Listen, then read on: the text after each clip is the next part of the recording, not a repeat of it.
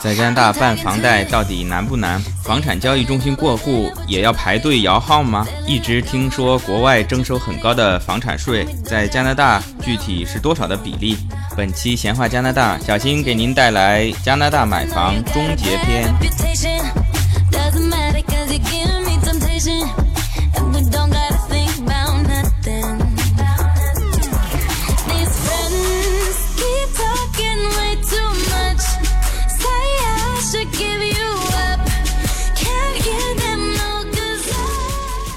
闲话加拿大，我是小新。这一期啊，咱们接着把这个买房聊完。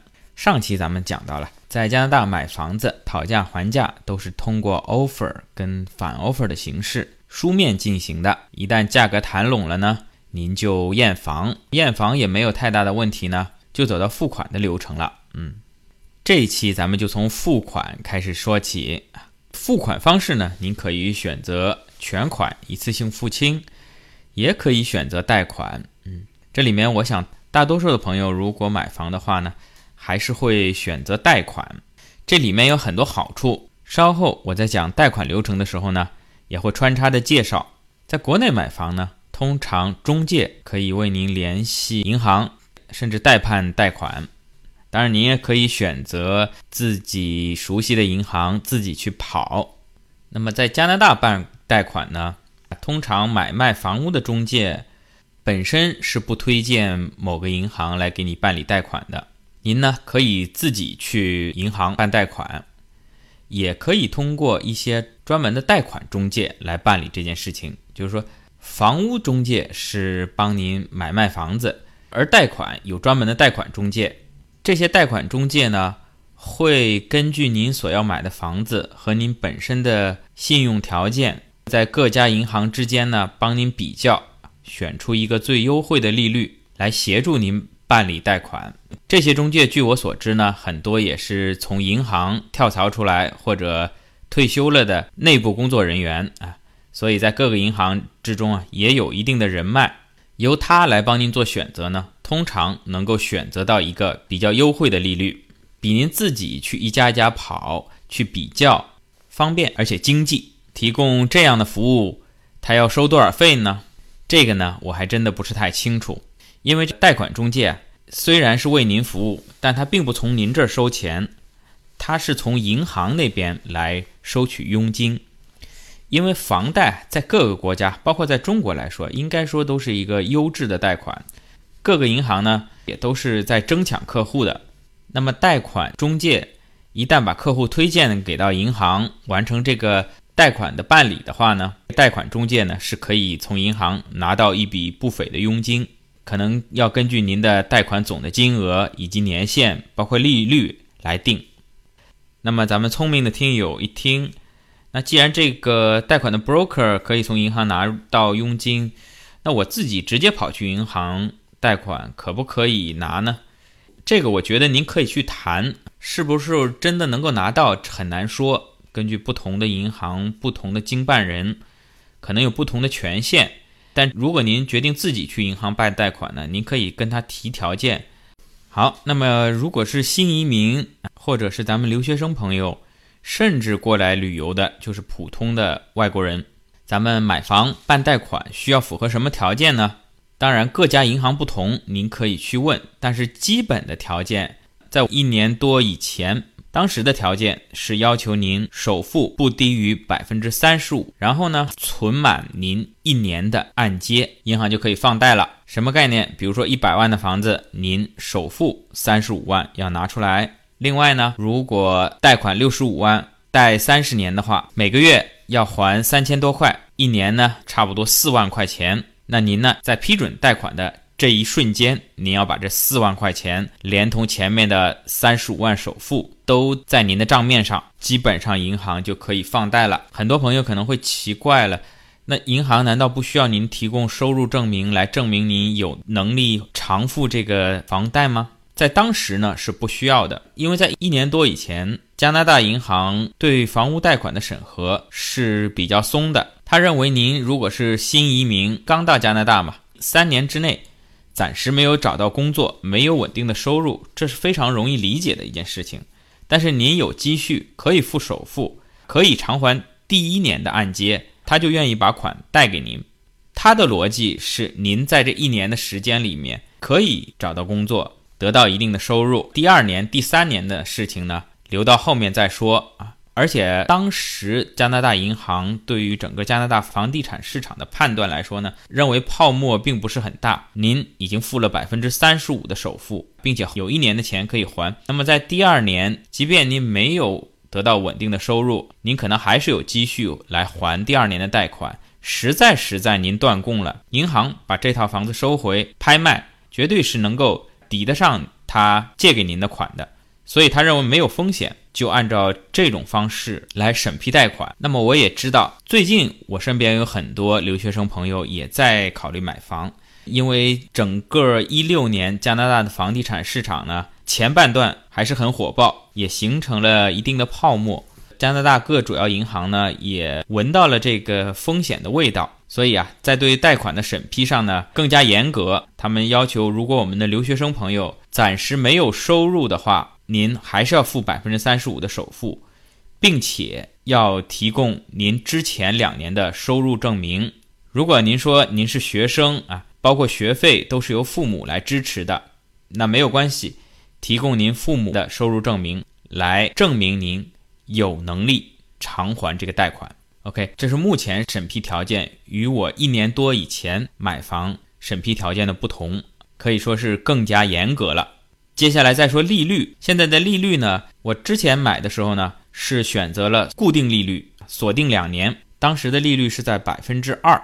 那么据我所知呢，最近这个利率呢也有所上涨，可能涨到了百分之二点五不到这样一个水平。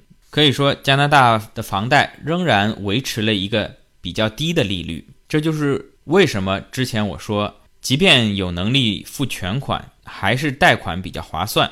因为加拿大贷款的利率百分之二点五，可能呢还比您在国内存个普通的理财产品的利率还要低。也就是说，您可以把另外百分之六十五的钱继续存在您的理财产品上，来获得更高的利率。我所得到的这个利率呢，是按照锁定两年来计算的。在这边贷款呢，通常大家会选择固定利率，呃，最短的可以固定一年、两年，长的可以固定。五年，在当前利率比较低的状态下，您选择越长的锁定年限，那么您得到的利率就越高。因为从银行的预期来说呢，长远来讲，他觉得央行会把基准利率提高。在我买房的时候，锁定两年利率是百分之二，而锁定五年呢，利率是百分之二点五。锁定越长，利率越高。您还可以选择不锁定。就是跟我们国内使用的最多的就是浮动利率，根据当前央行给出的基本利率，各银行随时调控利率。整个利率涨了，您贷款就要多还；利率跌了，您就少还。这样有一定的风险，包括美国的次贷危机，也是很多的人选择了浮动利率。在当时低利率的状态下呢，很多低收入者是可以还贷款的，但是一旦利率上升，就造成了入不敷出，最终这个泡沫呢就破裂了。如果您觉得这个利率从长远来讲肯定会升，那您可以选择锁定更长一些的年限。那么上一期节目有一位听友给我留言，他说国内呢，您贷款呢，如果您有足够的钱，您可以选择提前还款。那在加拿大是不是可以这样呢？如果提前还款，需不需要支付一定的？违约金，您选择提前还款，这个当然是可以的，但通常银行会有一个锁定期，这个锁定期也就是您跟银行签订的锁定利率的锁定期。比如说我锁定两年，利率百分之二，那么我在两年之后，我可以选择提前还款，同时呢，我也可以选择换另外一家银行来贷款。我找到了一家利率更低的银行，我可以把我后面二十八年的贷款。转到另外一家银行去，这个是不需要收任何的罚金的，因为之前所签订的锁定利率两年已经到了。如果您当初锁定是五年利率的话呢，同样道理，您在五年之后可以换另外一家银行或者提前还款。当然，如果这家银行继续给您比较合适的利率，您可以跟他们签订新的合同，重新锁定利率。但是如果您在您的锁定期之内要提前还款或者换银行的话呢，那就需要支付一定的罚金了。因为银行可能本来已经算好了，这两年之内呢，它能够收到多少利息，而因为您的提前还款，造成它这笔利润的损失呢，它是要找您做一定的赔偿的。还有啊，在这边呢，您不但可以提前还款。您还可以做一个再按揭来套出现金。什么叫再按揭呢？比如说您一个三十年的贷款已经还了五年了，假设贷款六十五万，已经还了十万的本金，还差五十五万的本金和利息。那么您可以对您的房屋进行一个再贷款，我还是欠银行六十五万，慢慢还，不着急，再签一个三十年的贷款合同，然后把这十万的现金套出来。进行消费，拿它出去旅游、投资、学习，您还是欠银行六十五万。就是说，不断的用您这套房子抵押给银行来借钱消费。那说到这儿，有朋友可能会说了，在咱们国内呢，贷款通常他要看您的年龄的。比如说您三十岁，您做一个三十年的贷款还马马虎虎，因为您到了六十岁退休嘛，还可以。但您如果已经是五十五岁了，您再说我贷一个二十五年的款。可能银行就比较难批给你了，但在加拿大呢，贷款是没有年龄限制的。你可以看到很多七老八十的老年人也可以去贷款啊，甚至贷二十年、三十年都可以。就这个问题呢，我我也问了这边的贷款中介，我说难道银行不怕这些老年人？说句不好听的，万一什么时候走了，那你欠的钱可怎么办呢？他是这么跟我解释的，因为房屋贷款呢，它的抵押物呢还是房子。最终，只要房子的拍卖能够偿还银行的贷款呢，银行就愿意把这个钱放出去。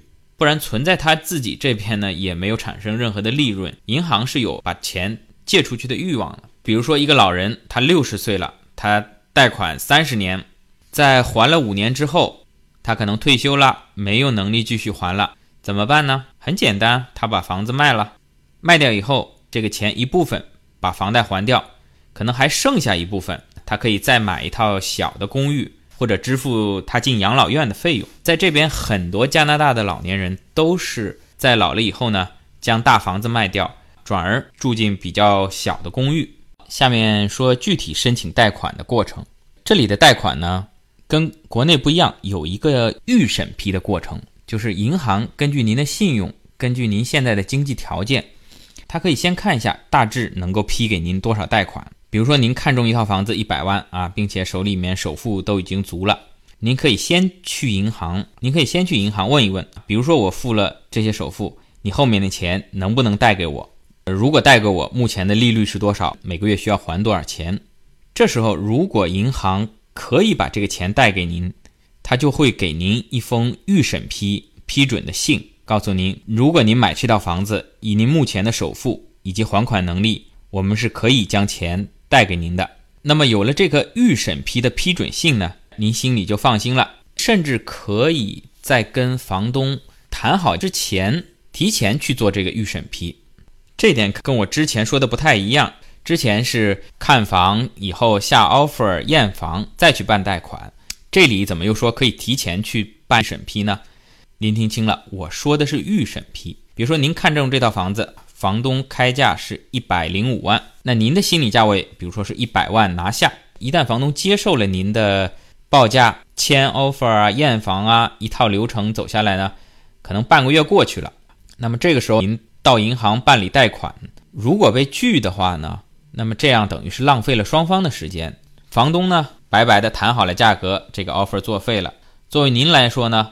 也是耽误了您看其他房子的时间。银行啊，比如说贷款六十五万给您，他觉得有风险不能批，您应该去看价格更低一些的房子，对吧？那么这个预审批呢，就是您在跟房东那边谈的同时呢，就可以去银行申请贷款，说，哎，这套房子我看中了，而且首付已经摆在这里了，你看看银行能不能批？银行一旦批准了呢，您在下 offer 的时候呢。也可以把这封预审批的信一块儿交给上家，这有什么好处呢？这样这个上家看到，哎，这。这个买家是比较有诚意的，按照他开的这个价格呢，银行把款贷给他呢也是没有问题的。而比如说另外一个买家，即便他出的价格稍微高一些，但是万一他贷款失败了怎么办？我拒绝了这个已经被银行批准的买家，而接受了另外一个前途未知的买家。一旦他的贷款没有办下来，那我就损失了时间和这位潜在的买家。当然了，在魁北克蒙特利尔这边呢，目前还很少出现好几个买家同时去抢一套房子的状况。但您如果是在多伦多这样十几个买家同时去抢一套房子的情况之下呢，您有这个预审批的批文，对您抢这套房子还是有一定作用的。那么做这个贷款的预审批，您需要提供什么资料呢？说起来简单的令人无法相信。当时呢，我们提供了所有贷款人您自己或者夫妻双方的每个人的两个 ID 啊，你如果有护照、驾照或者甚至国内的驾照、身份证都 OK。另外呢，就要提供您的资金证明，也就是我前面所说的，证明您有能力付这百分之三十五的首付和一年的按揭。以一百万的房子举例。您大概，您大概需要有四十万的存款证明。我当时呢，在这个存款证明上面呢，有点卡壳。这个存款证明啊，咱们很多办出国旅游啊，或者办签证的朋友之前也办过。您拿着您的身份证到柜台上面去开啊，要求他开中英文，然后盖一个银行的章。那么我当时就卡在这儿了，人呢不在国内，没法亲自去办，身份证也不在身边。我当时就在考虑，是不是要请家人代办啊？那后来我问了银行的工作人员，其实我把这事儿想复杂了。在加拿大呢，是一个信用社会，呃，人跟人彼此之间呢，首先是相信对方。这银行的工作人员就跟我说啊，您呐有没有网银啊？您直接把这个网银截个屏，截成一个图片，您发给我们就可以了。啊，我说这太简单了吧？万一如果没有这个钱，PS 怎么办呢？而且呢，在银行预审批批准您这个贷款之前呢？您可以不必把这个钱从国内转到加拿大，因为万一银行没有批准呢？您转来转去浪费这个手续费嘛？您不转没关系，继续放在国内，因为啊，银行首先是相信您不会去欺骗他们，并且您自己真的是 PS 了这张图片也没有意义，它仅仅是一个预审批，就是说如果您有这么多钱的话，他可以把贷款批给您。您 PS 了一张假的，您到最后首付没有真正存到银行，存到后面我说的公证师的账户上面，哎，这个预审批呢等于是作废。好了，一旦银行确认了您的首付以及头一年的还款能力以后呢，银行会对这个房子进行一个验房。哎，等会儿，你前面不是已经验过房了吗？怎么又要验房了？这个验房呢是银行的验房，跟您之前自己的验房是不一样的。您之前自己的验房啊，是对房屋质量的一次检验啊，不要买到什么有问题的房子。而银行的验房啊，除了对房屋质量以外，它会对您要买的这套房子啊进行一个估值。其实这个在国内我也曾经碰到过，您北京、上海买一套公寓啊，一千多万，银行也要上门看一看这套公寓到底有多大，值不值这个钱。至少我知道很多外资银行是这么做的。而在加拿大这里。银行验房是一个必备的流程，银行会专门请他的评估师对您要买的这套房子亲自上门进行验房，他要看看您要贷款这套房子，它到底值不值一百万？如果是一套很破的房子啊，都快倒了，只值二十万，您要贷一百万，那您这可能就涉嫌跟卖家联合骗贷了。到时候真的您贷款不还了，您说这房子银行您拿去？那银行拿了一套破房子，这不就成了坏账了吗？所以银行啊，必须对要抵押的这套房屋进行评估，证明这套房子值这么多钱。这样，即便您断供，他到时候把这套房子拿出去一拍卖，足以抵扣他的损失。这也就是我为什么建议您，您买房子一定要贷款的原因。这等于是一套双保险。比如说，您初来乍到，被一个无良的卖家。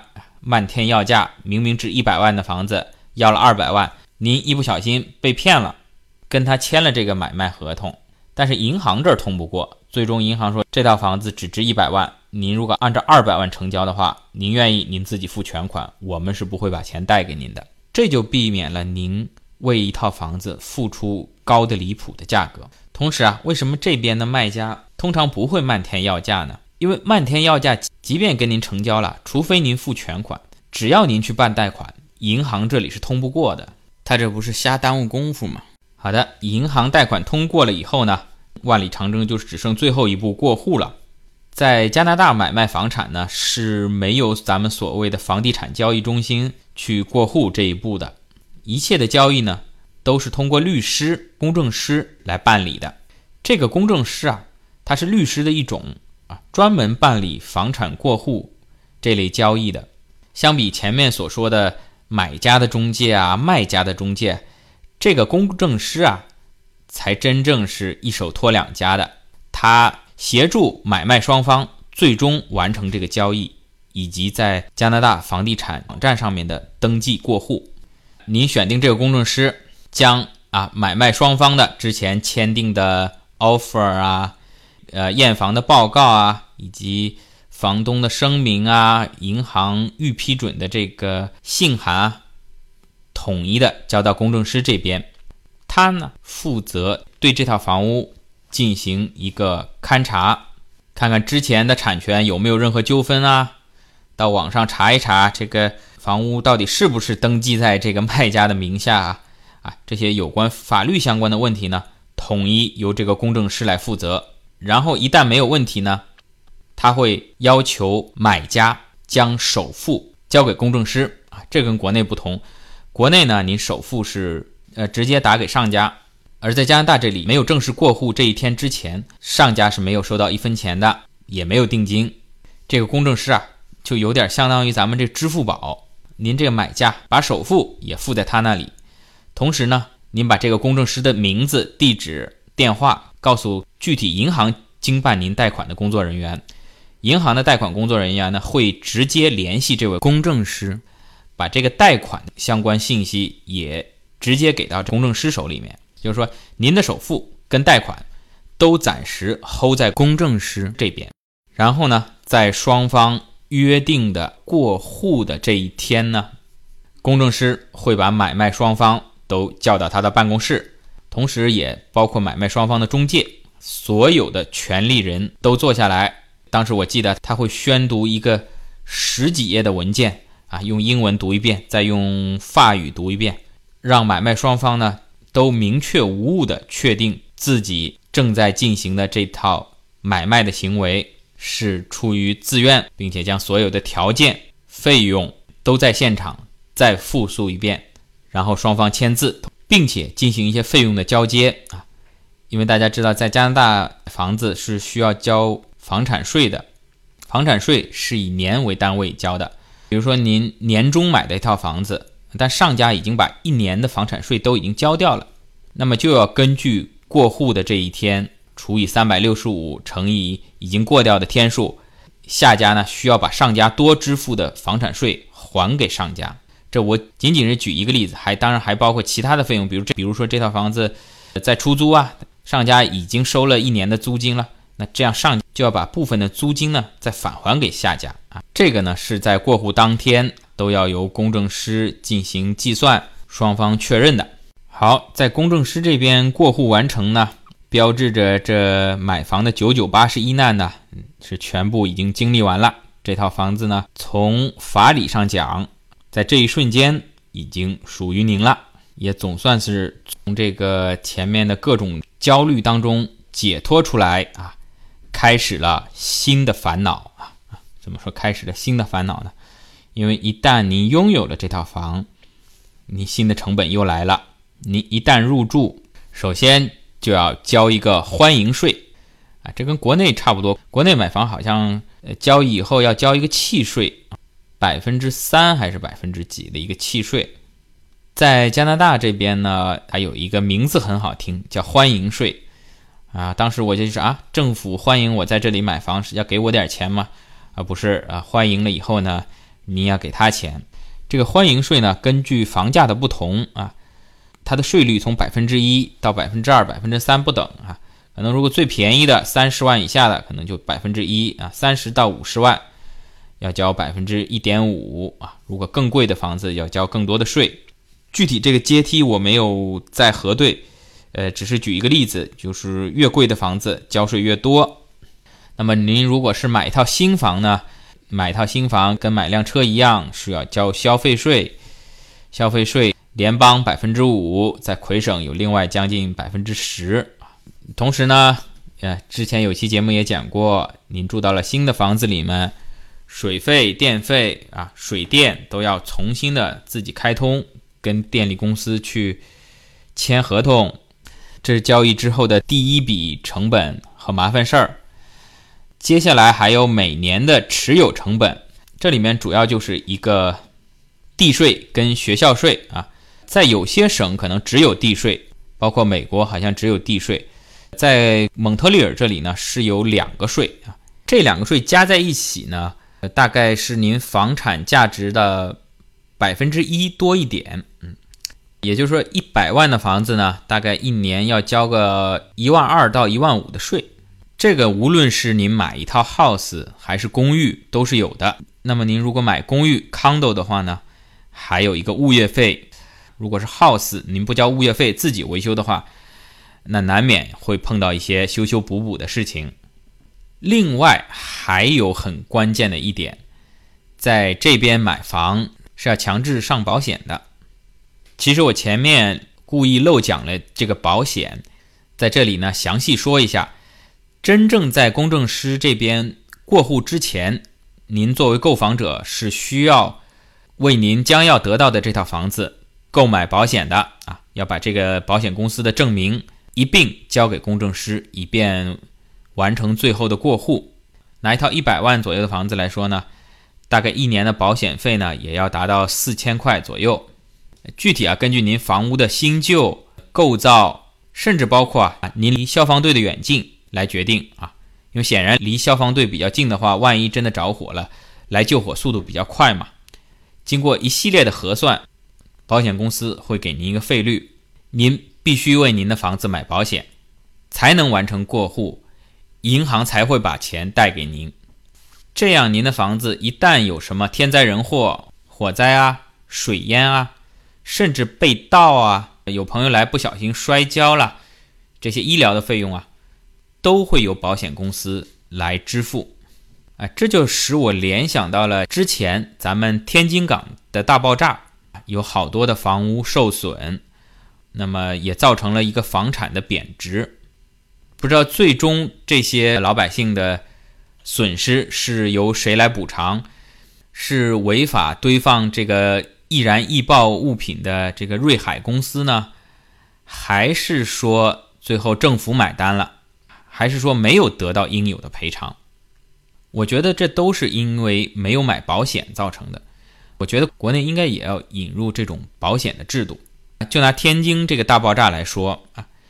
在这种爆炸的损失之下，第一时间就应该由保险公司来做一个赔付，然后呢，再由保险公司向造成这个事故的一方来代位的索赔，这就避免了现在的这种尴尬。你说，如果房屋受损的老百姓直接找这个肇事方去赔吗？打官司也打不起。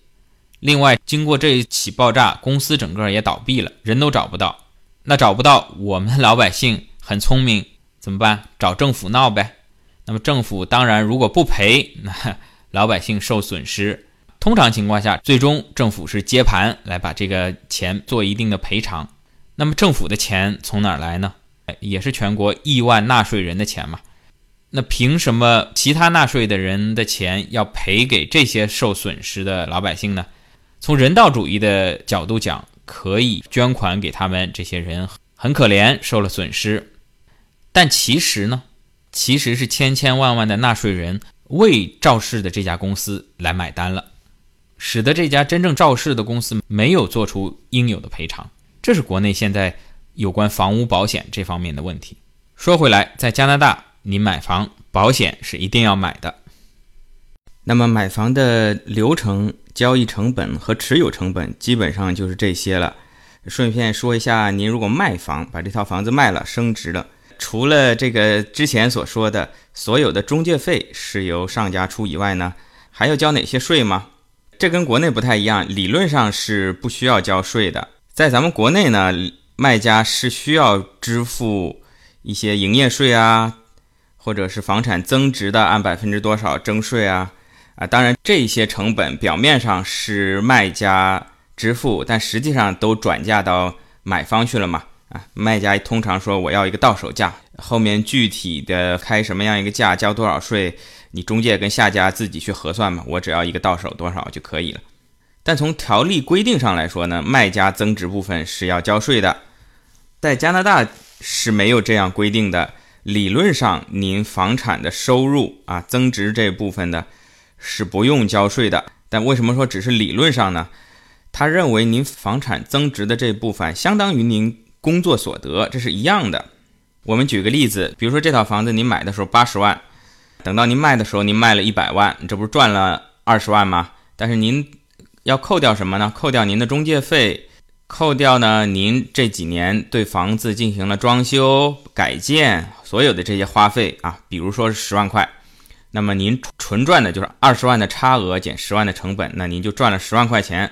那这十万块钱，比如说您二零一七年今年卖的，就要计算到您二零一七年的收入里面，按照收入。征所得税，这里面的税率就不一样了。比如说，您就纯靠炒房零收入的，那您这十万呢，您就按照十万的税率征税。那比如说，您本来有工作，本来已经二十万年薪，那您这十万呢，就要再加到您这二十万之上，等于您二零一七年的收入是三十万啊，按照三十万的税率来征税。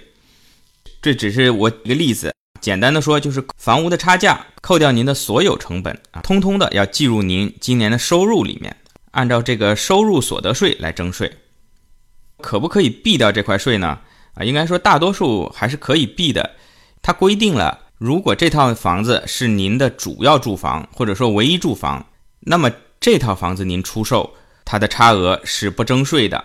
什么概念？比如说您只有一套房子，那您住在里面，这套房子显然是您的主要住宅，啊，您把它卖了以后赚的钱是可以不征税的。还有呢？啊，您有两套、三套房子啊，但是你其他房子是出租的，比如说您有 A、B、C 三套房子，您 B 跟 C 都是出租的啊，您住在 A 里面，您到时候把 B 或者 C 卖掉，那是要征税的。您把 A 卖掉啊，把自己住的，他认为你可能是卖了以后还要买改善性的还是怎样，把自己的主要住房卖掉是不征税的。再有啊，前面说的这些呢，都是针对加拿大的税务居民。简单的说，就是加拿大公民，呃，拿绿卡的，包括咱们学生签证、工作签证的，在加拿大一年里面住满半年以上的啊，是按照这个条例来征税。那您如果只是游客，非税务居民，显然在加拿大没有所谓的主要住宅，那您无论如何房产增值部分是要征税的。好了，关于这个税务的问题。我们以后会另外再辟一期啊，讲一讲加拿大这个万税之国到底都要交多少税。关于买房的这一期，咱们今天就讲到这里。虽然说是花了三期的时间，我感觉是讲的比较细了，但还是可能会有很多漏掉的。欢迎听友们有关买房还想知道什么，您可以在评论里面给我留言。除了漏掉以外呢，还有可能有些东西是讲错了。也欢迎您给我指正，谢谢大家，欢迎点赞、打赏、转发。再做一个下期预告，下一期呢，闲话加拿大节目呢将会请出几位嘉宾吧，来给您拜年。这里面有一位神秘人物，是咱们闲话史上最大牌的嘉宾，大家敬请期待。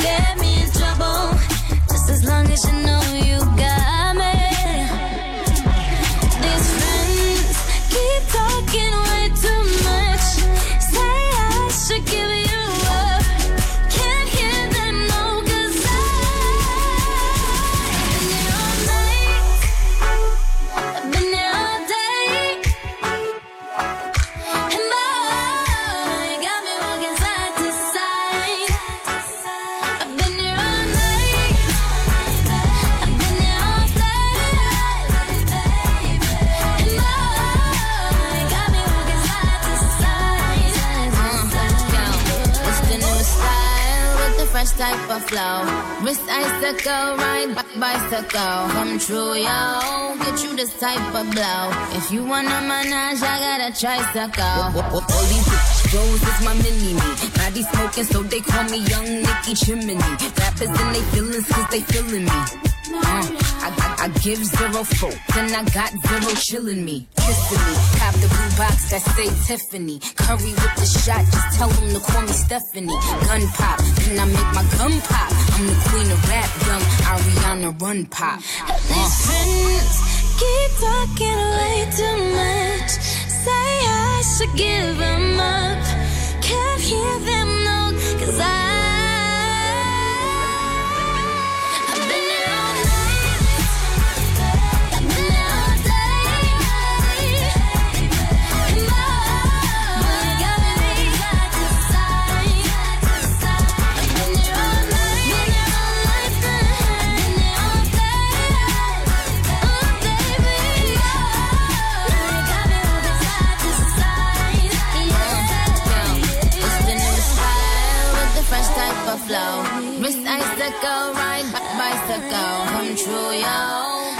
New Ariana Grande, Nicki Minaj, side to side.